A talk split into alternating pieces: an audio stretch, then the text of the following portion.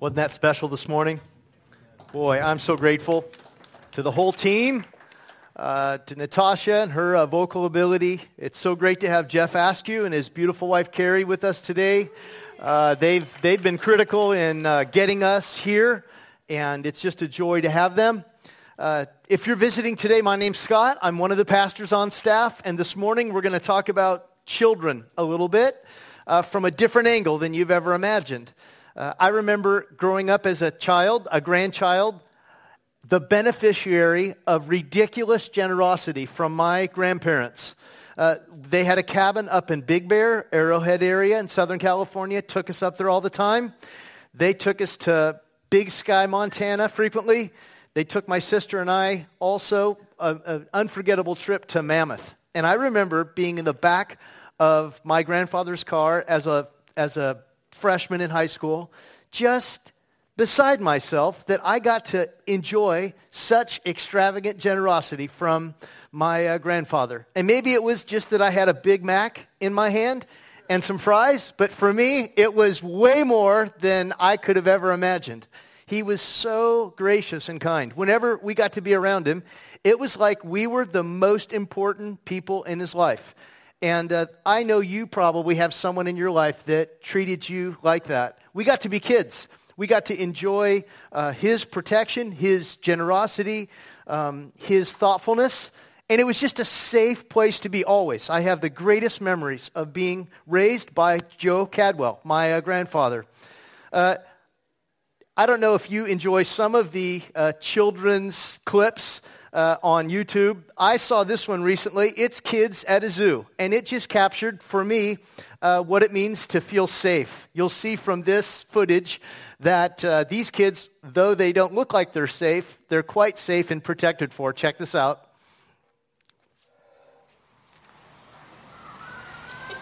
Keep turning up. turn, turn, turn around. Turn around.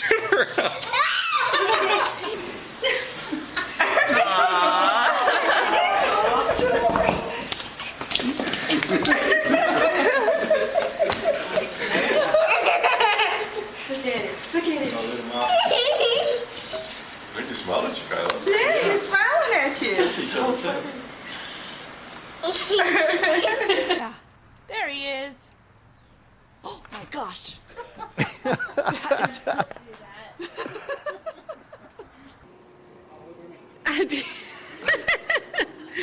what is he doing?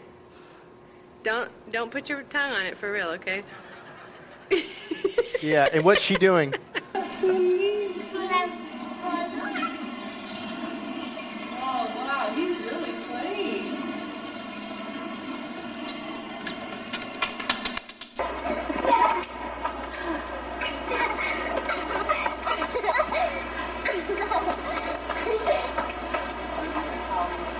I'm an adult. I think I would do that. That looks fun. This is my favorite one. Yeah. I don't mind sharing. I don't want a giraffe sticking his tongue in my beverage. Thank you, Naomi. Don't you appreciate those innocent times when you get to be with kids, when you yourself got to be a kid and enjoy some of the freedoms of, uh, of your parents or grandparents, uh, generosity, provision, safety, they're great times. And I want to suggest today that uh, we can still enjoy, as adults, this kind of provision, this kind of generosity, this kind of safety uh, that is made possible because uh, you really matter to God.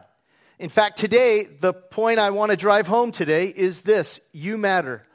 And you matter because He matters. You matter because He matters. Because of who Jesus is, you truly matter. Uh, no matter who you are, you're God's child. You're His beloved.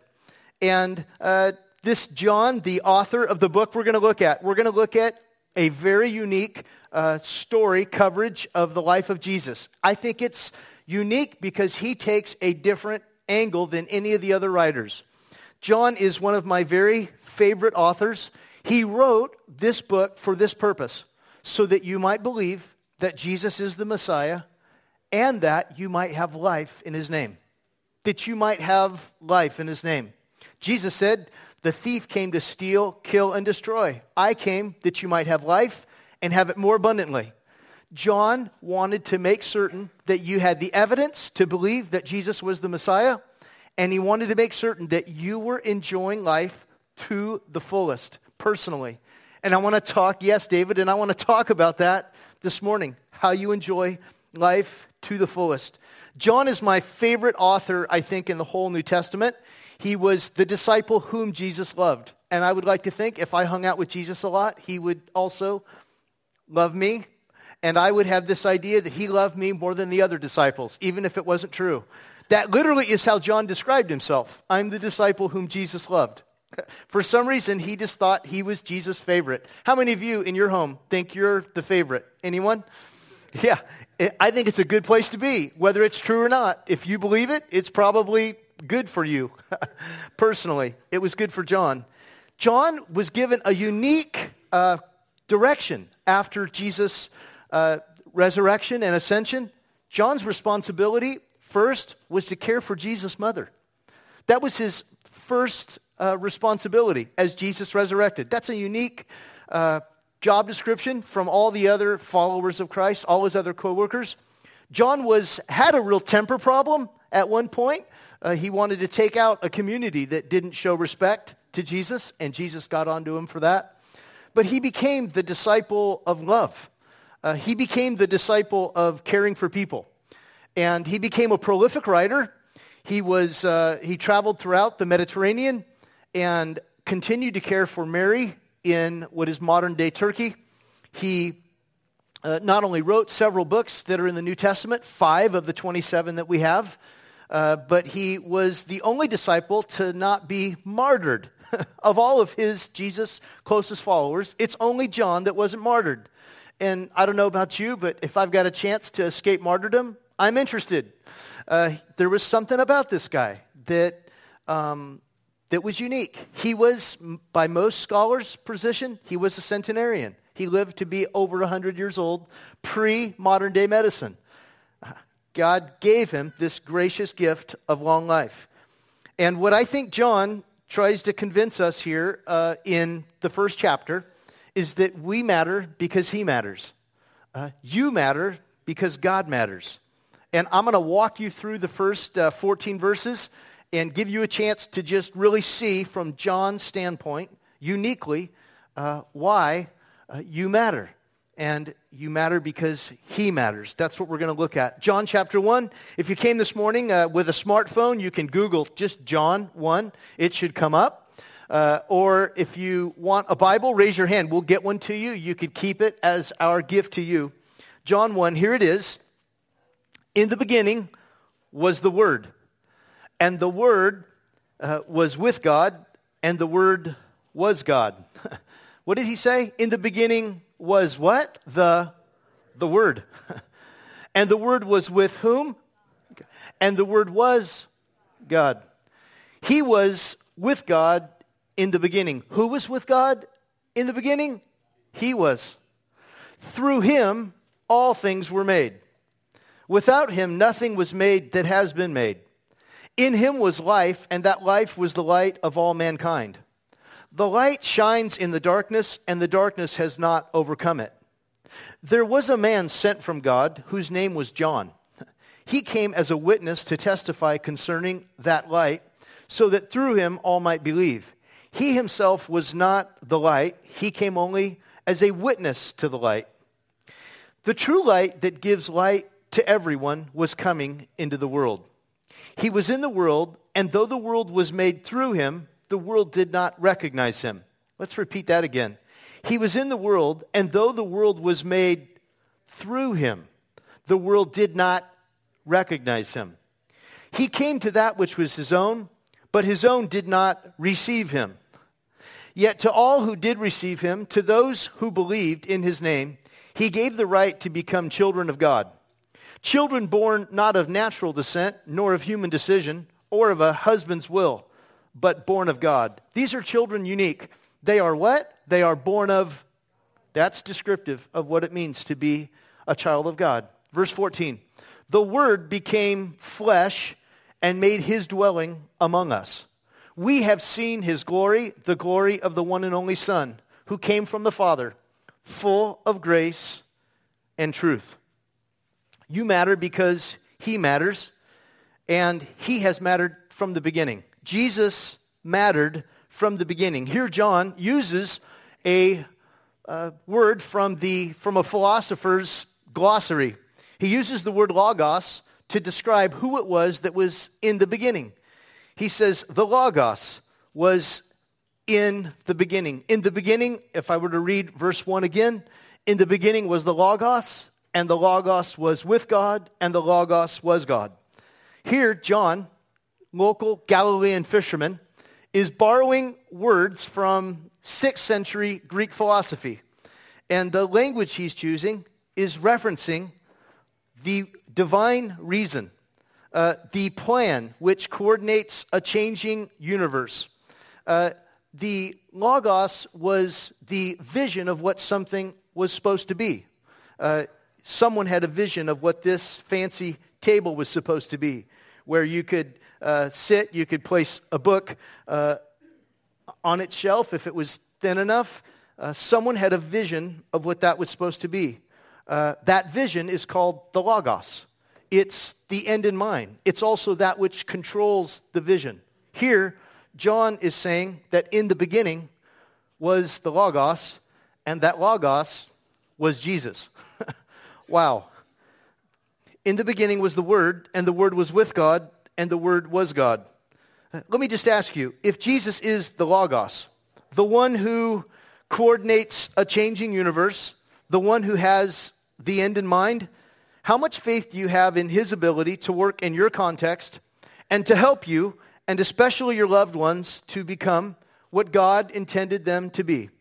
I was thinking about this with some of the men that I meet with regularly. We were talking about how God uh, responds to our prayers, uh, what we do that gets in the way of God hearing our prayers, and what we perhaps hold on to that gets in the way of our experiencing Jesus uh, who was from the beginning, the Logos. And this is what we're learning.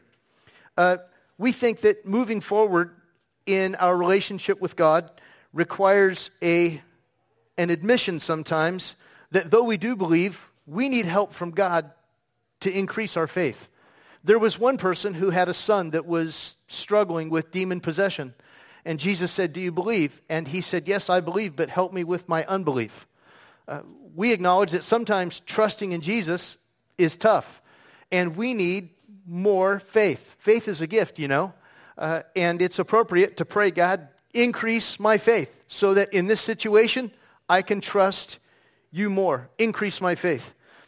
Not only is admitting to God that I need more faith important, but sometimes replacing our, our lesser activities with more important ones will help us draw closer to God, to Jesus.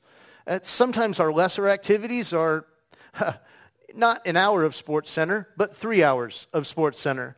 Or sometimes our, our lesser activities might be, um, you know, wasting time uh, uh, just sitting around, not being effective, not doing anything, maybe just sitting around and complaining about how things are. Uh, or wasting time watching some other television program that just goes on and on and on. Replace lesser activities with just a minute or two of something that could really move the needle forward in your life personally. Sitting down with a child and praying uh, with them. Going to their bedside while they're asleep and praying for them. Putting your hand uh, on their uh, shoulder and praying for them. Uh, replace a lesser activity with something that could really move the needle forward in your personal life. If you're married, uh, before you go to bed, take a minute and just pray together. Sometimes that's a great thing to do, especially when you've had a little confrontation. Uh, a minute of prayer. Replace a lesser activity with something more substantial. It, it's a minute, it's two minutes. I like to pray with Mrs. Matthews every morning before we go to work. It's not like she just runs down the hallway and says, oh, won't you lead me in prayer? It's just a moment together. Sometimes we're, we haven't had enough coffee yet. And, uh, but it's just taking her hand, saying a little prayer, going on with our day. If you're not married, you have a good friend, uh, someone that you can go to, boy, take, seize a moment and pray with them. These are just a couple ways that we can ensure that Jesus is becoming a part of our everyday life. Sometimes what will be a barrier in my faith is that there's somebody that I've offended, someone that I've really got, uh, I did something that got under their skin. And I know about it. They're offended and I'm ignoring it. I just want them to get over it. When I have the power to actually go and talk to them and ask for forgiveness and see if there's something I can do to help move our relationship forward. Uh, Jesus talks about uh, leaving your gift at the altar and going and reconciling with your friend and then coming back in and worshiping God. Maybe there's a friendship that you want to work on that is out of whack, uh, that can sometimes get in the way of your relationship with Jesus. Uh, finally, um, sometimes there's just pure hypocrisy in your life. We know as Americans we can't stand hypocrites, and yet sometimes we can be one of them's. and sometimes there's stuff going on in our life that we're not willing to deal with, we're not willing to be honest to God with. Um, and we need to. We need to own it. We need to say, hey, I'm, I'm sick of all this coveting. I'm sick of all this jealousy that's going on in my life. I'm sick of all this lust. I'm sick of all this criticism. Um, I'm sick of all this worry. Uh, and just say, God, I want to start trusting in you more. Please help me. Please forgive me. Help me move on. This is how you do it. This is how you move forward in trusting Jesus, the Logos, he who was uh, in the beginning. You matter because he matters. Uh, Jesus mattered from the very beginning. Ironically, you matter from the very beginning. Did you know even before your body was formed in the womb of your mother, you mattered to God? The psalmist wrote it this way Your eyes saw my unformed body. All the days ordained for me were written in your book before one of them came to be. These are God thought, God's thoughts for you from the beginning. From the beginning, you were God's child. You matter today because you're God's child. You're his child. You're his grandchild. You're his beloved. He adores you. Uh, you mean so much to him. In uh, John, the latter parts of chapter 1, Jesus is meeting a couple guys he's going to be with for uh, 60 years he's going to be working close with them, uh, or actually it's more like 30, uh, 35 years, 40 years. And uh, they're Peter and Nathaniel. And uh, the first one is Peter, who's introduced to Jesus by Andrew. Uh, Andrew says, This is my brother Peter, and Jesus speaks into Peter's life. Though he's never met him face to face, Jesus says, You're Simon, son of John you will be called Cephas, which, when translated, is Peter. He had a view, a vision for the trajectory of Peter's life there. Peter had no idea Jesus was going to teach him everything there was to know about good fishing, and that Peter was going to be his ambassador, not just to Jerusalem, but to Rome eventually someday. When you're God's child, God has that kind of trajectory for you as well. Nathaniel, uh, this is, uh, Nathaniel came to meet Jesus. And when he met Jesus in chapter 1, uh, Jesus said, Here truly is an Israelite in whom there's no deceit. He knew that as it related to Nathanael, that uh, Nathanael was above reproach. Um, there was no guile in him. And Nathanael says, How do you know me? Nathanael asked. Jesus answered, I saw you while you were under the fig tree before Philip called you. He had a bird's eye view of Nathanael's life. his tapping into his omniscient ability. Jesus knows his children. He knows what kind of forecast is in their life. To those who believed in his name, he gave the right to become children of God, born of God. Verses 13, 12, and 13 in chapter 1. If you have a pen, you should underline this verse. Verses 12 and 13. Yet to all who did receive him, to those who believed in his name, he gave the right to become children of God. Do you view yourself as God's child? Do you view yourself as someone God will show favor to and generosity to?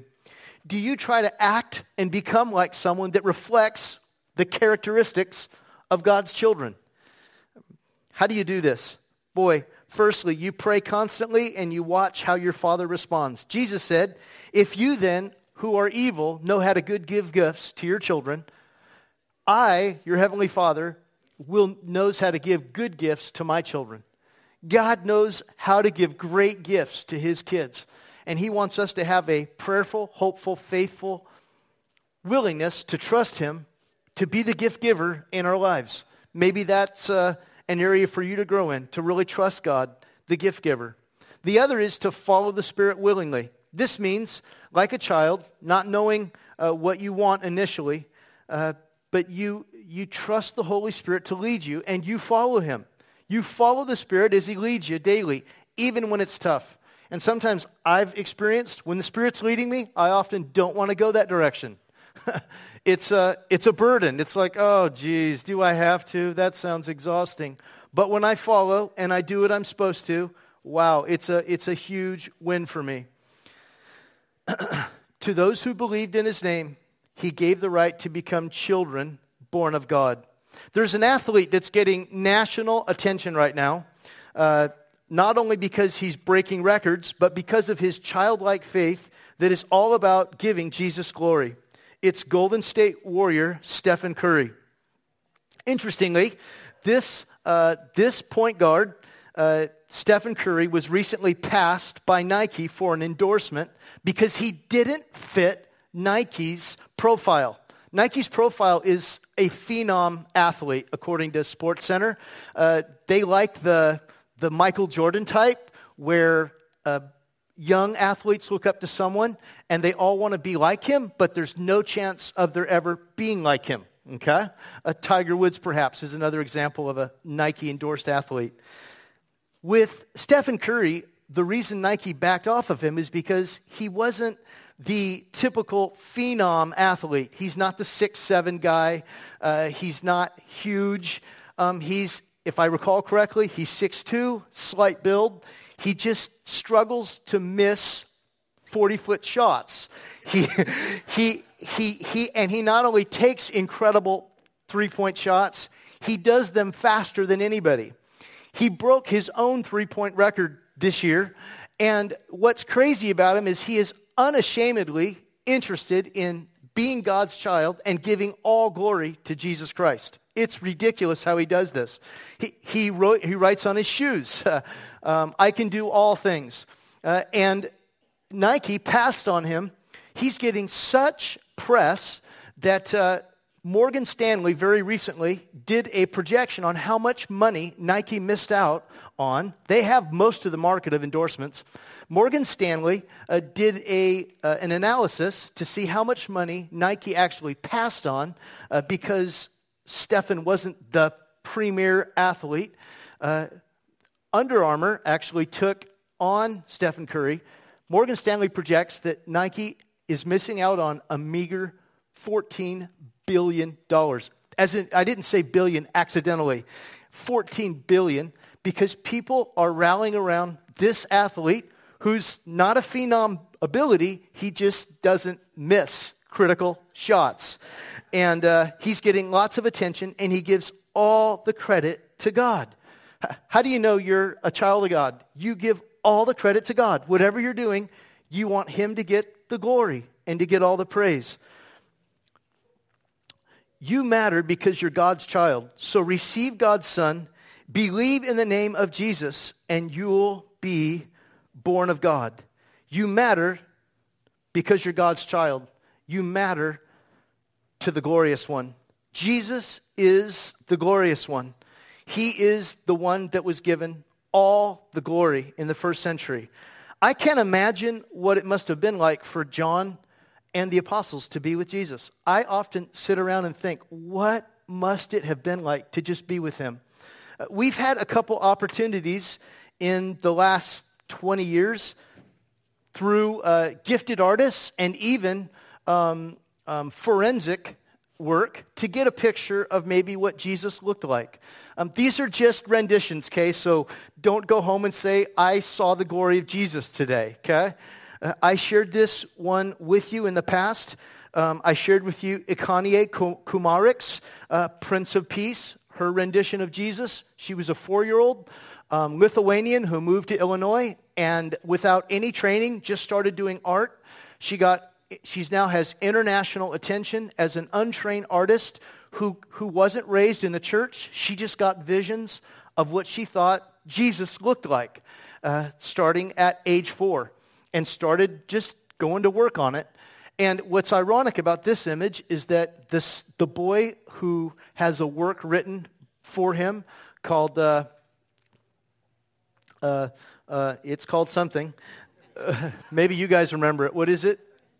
Heaven is for real. That boy saw this Jesus and said, That's him. I've seen him.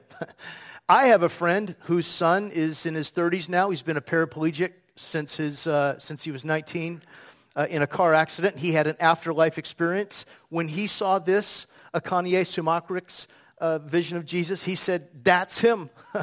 it doesn't mean it's him, but that's the that's the image they have.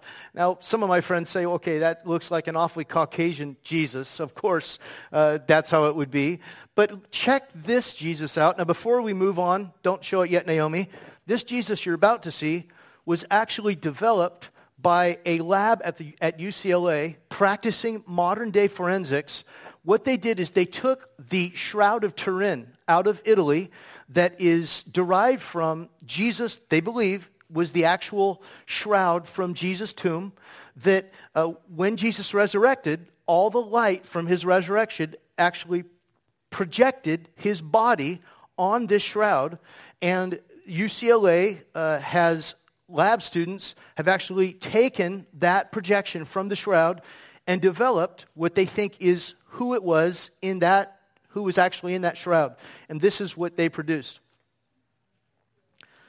Just, just, I mean, I'm not saying you've seen him today. I'm just saying, can you imagine getting to be around him and beholding his glory in the first century? It would have just been a ridiculous experience. When you've seen Jesus uh, face to face, it changes everything. And uh, you start to get how much you matter. Uh, when you know you matter, others start to matter to you. You matter because he matters. You matter because he matters. When you know how much he loves you, others around you start to take a real high place in your life. At the end of John's ministry, uh, the Apostle John, when he was preaching, they used to actually carry him into services. Uh, this was pre-modern day disability access. Uh, they would carry him into the services and he would preach a sermon. This was his sermon. I'll share it with you in its entirety. Here it is. Brethren, love one another. The deacons, by tradition, would come to him and say, John, do you have anything else to say? And he would say, Sure. Brethren, love one another. So the deacons came back to him and said, Hey, do, do you have another sermon? And he said, Is there anything else to say? But, brethren, love one another. You matter, folks, because of who he is. He matters. Jesus was from the very beginning. He was part of the creation team. We believe that. Uh, you matter because you're God's child. And if, if you view yourself as, God's child and you haven't yet, why not receive God's son? Make him a part of your life. And you matter because God's glory wants to shine through you. How do you let God's glory shine through you? It's this way. Uh, you, you say the same thing that John said once. John the Baptist, that is. He, he must increase. I must decrease. He must increase, I must decrease. When you have that kind of posture, you're letting God shine right through you. Imagine yourself really fully realizing that you're a child of God. Imagine yourself uh, in complete harmony with the one who mattered from the very beginning. Imagine yourself becoming a conduit through whom God wants to just show off through you. You don't have to be a great three-point shooter. Uh, you don't have to have a contract with Under Armour. you just have to be someone that says, hey, God, you get all the glory. You use the tools I've got. I'll give you the best I got. And you watch what he does. You watch what he did in John's life. You become someone that knows they matter. You become someone that cares deeply about the matter, the welfare of others, and you'll be following the pathway of an apostle who changed the Roman world. If you've never made a decision to receive God's Son, why not today?